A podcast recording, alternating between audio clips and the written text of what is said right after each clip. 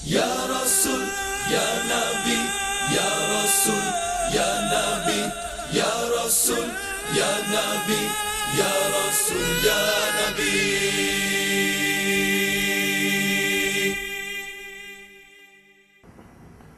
Assalamualaikum warahmatullahi wabarakatuh. Innal hamdalillah nahmaduhu wa nasta'inuhu wa nastahdihi wa nastaghfiruh wa natubu ونعوذ بالله من شرور أنفسنا ومن سيئات أعمالنا. من يهده الله فلا مضل له ومن يضلل فلا هادي له. أشهد أن لا إله إلا الله وحده لا شريك له. له الملك وله الحمد وهو على كل شيء قدير. ولا حول ولا قوة إلا بالله العلي العظيم. اللهم لا سهل إلا ما جعلته سهلا. وأنت تجعل الصعب والهزن إذا شئت ربي سهلا. اللهم إنك عفو كريم تحب العفو فاعف عنا وعن والدينا وعن مشايخنا وعن أساتذتنا وعن جميع المؤمنين والمؤمنات المسلمين والمسلمات الأحياء منهم والأموات. إنك سميع قريب مجيب الدعوات ويا قاضي الحاجات سبحانك لا نحصي ثناء عليك كما أثنيت على نفسك. فلك الحمد حتى ترضى ولك الحمد إذا رضيت ولك الحمد بعد الرضا. Amma ba'd. Marilah sama-sama kita merenungi peristiwa yang penting yang berlaku dalam bulan Rabiul Awal yang sering disambut iaitu Maulid Nabi sallallahu alaihi wasallam. Walaupun sering waktu saban waktu kita diingatkan dengan peristiwa yang penting ini. Tapi sebagai orang yang beriman diingatkan selalu terhadap peristiwa ini menjadi suburlah hatinya Mu'minuna alladhina idza dzukirallahu wajilat qulubuhum wa idza tuliyat alaihim ayatuhu zadatuhum imana wa ala rabbihim yatawakkalun. Orang-orang beriman ini bila diingatkan tentang Allah, diingatkan tentang Rasulullah sallallahu alaihi wasallam maka hatinya dihidup balik semula. Gentar, takut, pucat dia bila mengingati dosa-dosanya yang telah lampau. Maka Nabi sallallahu alaihi wasallam seorang pemimpin yang hebat yang telah Allah SWT sifatkan pada hujung surah Syura. Ilaika ruhan min amrina ma kunta tadri mal kitab wal iman walakin ja'alnahu nuran nahdi bihi man nasha'u min ibadina wa innaka latahdi ila siratin mustaqim. Dan begitulah wahai Muhammad kami telah wahyukan kepadamu Al-Quranul Karim Sedangkan sebelum itu kau tidak mengetahui apa-apa. Kau tidak mengetahui tentang iman dan kau tidak mengetahui tentang kitab. Tapi kami jadikan dia berada dalam hatimu, wahai Muhammad. Dan sesungguhnya engkau membawa manusia kepada jalan yang lurus. Manusia satu dunia, tuan-tuan, mempunyai pemimpin. Dan pemimpin mereka ni dijadikan berhala, patung. Diwujudkan di persimpangan jalan, di tempat-tempat penting, supaya diingati. Tetapi bagi kita umat Islam adalah haram perkara ini dilakukan. Kerana Nabi SAW menegah kita untuk membuat sebarang untuk berhala dan ayat-ayat Allah Subhanahu Wa Taala pun jelas menegah kita terhadap perkara-perkara seperti ini. Tetapi Nabi SAW yang telah dipilih oleh Allah Subhanahu Wa Taala ini bersifat dengan segala sifat ismah, maksum. Bahawa baginda tidak melakukan dosa, tidak layak baginda melakukan dosa kerana baginda menjadi perantara di antara Allah Subhanahu Wa Taala dengan manusia. Dan seperti yang diceritakan dalam kitab kita hadis yang sahih bila ibu baginda sallallahu alaihi wasallam iaitu Aminah mengandung Nabi Muhammad sallallahu alaihi wasallam nabi akhir zaman ini maka beliau melihat cahaya menerangi alam semesta terutamanya menuju ke arah Syam dari rahim beliau. Sejurus ataupun semalam dua malam sebelum kelahirannya. Dan sewaktu saja beliau dilahirkan dengan kitab-kitab hadis yang jelas menunjukkan bahawa Nabi sallallahu alaihi wasallam keluar saja dari rahim ibunya maka Nabi sallallahu alaihi wasallam bersujud maknanya pada hari pertama dilahirkan baginda telah mempunyai hubungan dengan Allah Subhanahu wa taala sallallahu alaihi wasallam Maka tuan-tuan yang dirahmati dan dikasihi Allah sekalian, ini antara ciri Nabi kita Muhammad sallallahu alaihi wasallam. Pada hari lahir baginda sallallahu alaihi wasallam padamlah api yang telah pun sekian lama disembah oleh orang-orang Parsi seperti yang disebut dalam riwayat-riwayat lain. Inilah kelebihan Nabi Muhammad sallallahu alaihi wasallam. Dan Allah SWT mentakdirkan kematian ayahandanya sebelum kelahirannya lagi. Dan ibunya pun tak sempat nak memberi kasih sayang lanjut kepadanya. Tak berlanjutan lah, tak berlangsung lama lah kasih sayang ini. Kedua-duanya diwafatkan oleh Allah Subhanahu Wa Taala kerana baginda sallallahu alaihi wasallam diberikan digalaskan dengan misi yang besar supaya tanggungjawab baginda ini sentiasa berhubung langsung dengan Allah Subhanahu Wa Taala. Kecilnya dibawa oleh keluarga Halimatus Sa'diyah untuk disusukan dan dalam peristiwa yang masyhur yang semua kita faham bahawa Halimah ni pada hari kedatangan untuk mengambil habuannya beliau agak terlambat. Semua orang sudah ambil bahagian masing-masing yang tinggal adalah seorang baby ini dengan ibunya. Lalu yang timbul dalam fikiran si Halimah kepada suaminya dia berkata, Alangkah malangnya nasib kita kerana kita mendapat seorang bayi yang tidak berbapa. Kerana bagi orang Arab tanggapan seorang bayi yang tidak berapa ni tentulah susah untuk mendapat ganjaran menyusukan baby tersebut. Suaminya berkata, ayo ambil saja. Alang kepala kita sudah datang ke sini. Dan bila dibawa pulang Muhammad sallallahu alaihi wasallam, bayi yang tidak berbapa ini sudah pun kewafatan bapanya. Tiba-tiba mencurah-curahlah kebaikan, keberkatan datang kepada keluarga mereka, tuan-tuan yang dimuliakan Allah sekalian. Para ulama telah mengistimbatkan hukum yang penting Pentingnya dalam hidup kita ni berdamping dengan para salihin, para salihat. Walau anna ahli qura amanu wa taqaw la fatahna alaihim barakatin minas sama'i wal ard.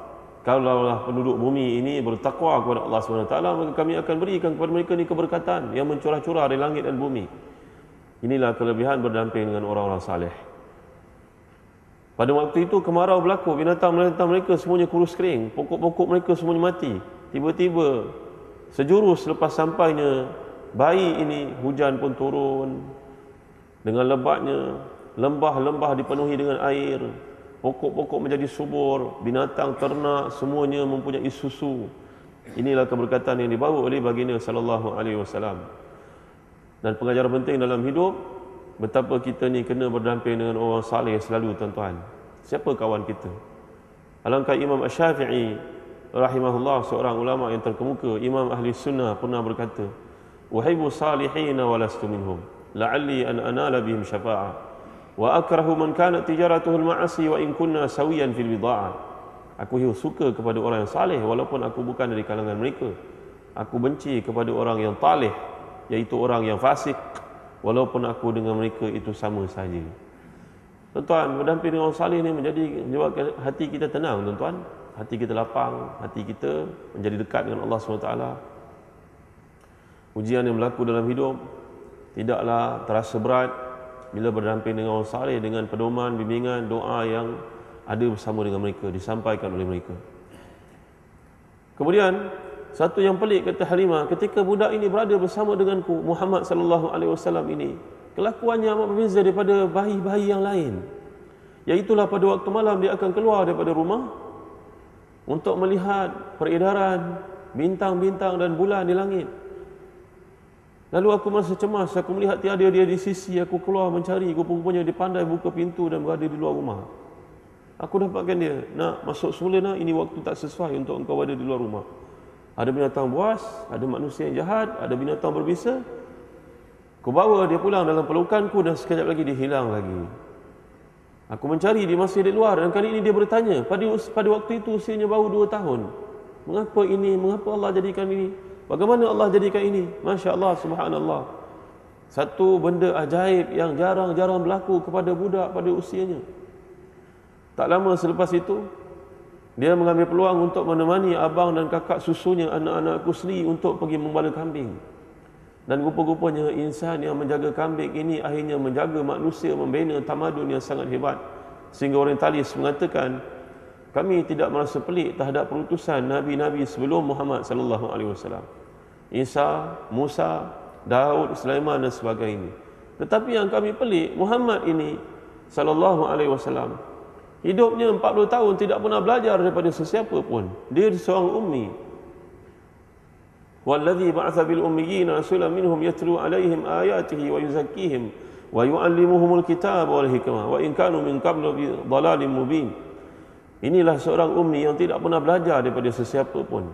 Tiba-tiba selepas 40 tahun itu dia membawa satu metodologi dakwah yang dipersembahkan kepada pengikut-pengikutnya dalam bentuk yang sangat mengkagumkan dengan ilmunya, dengan pidatonya, dengan kata-katanya yang tak pernah tersasul walaupun satu patah.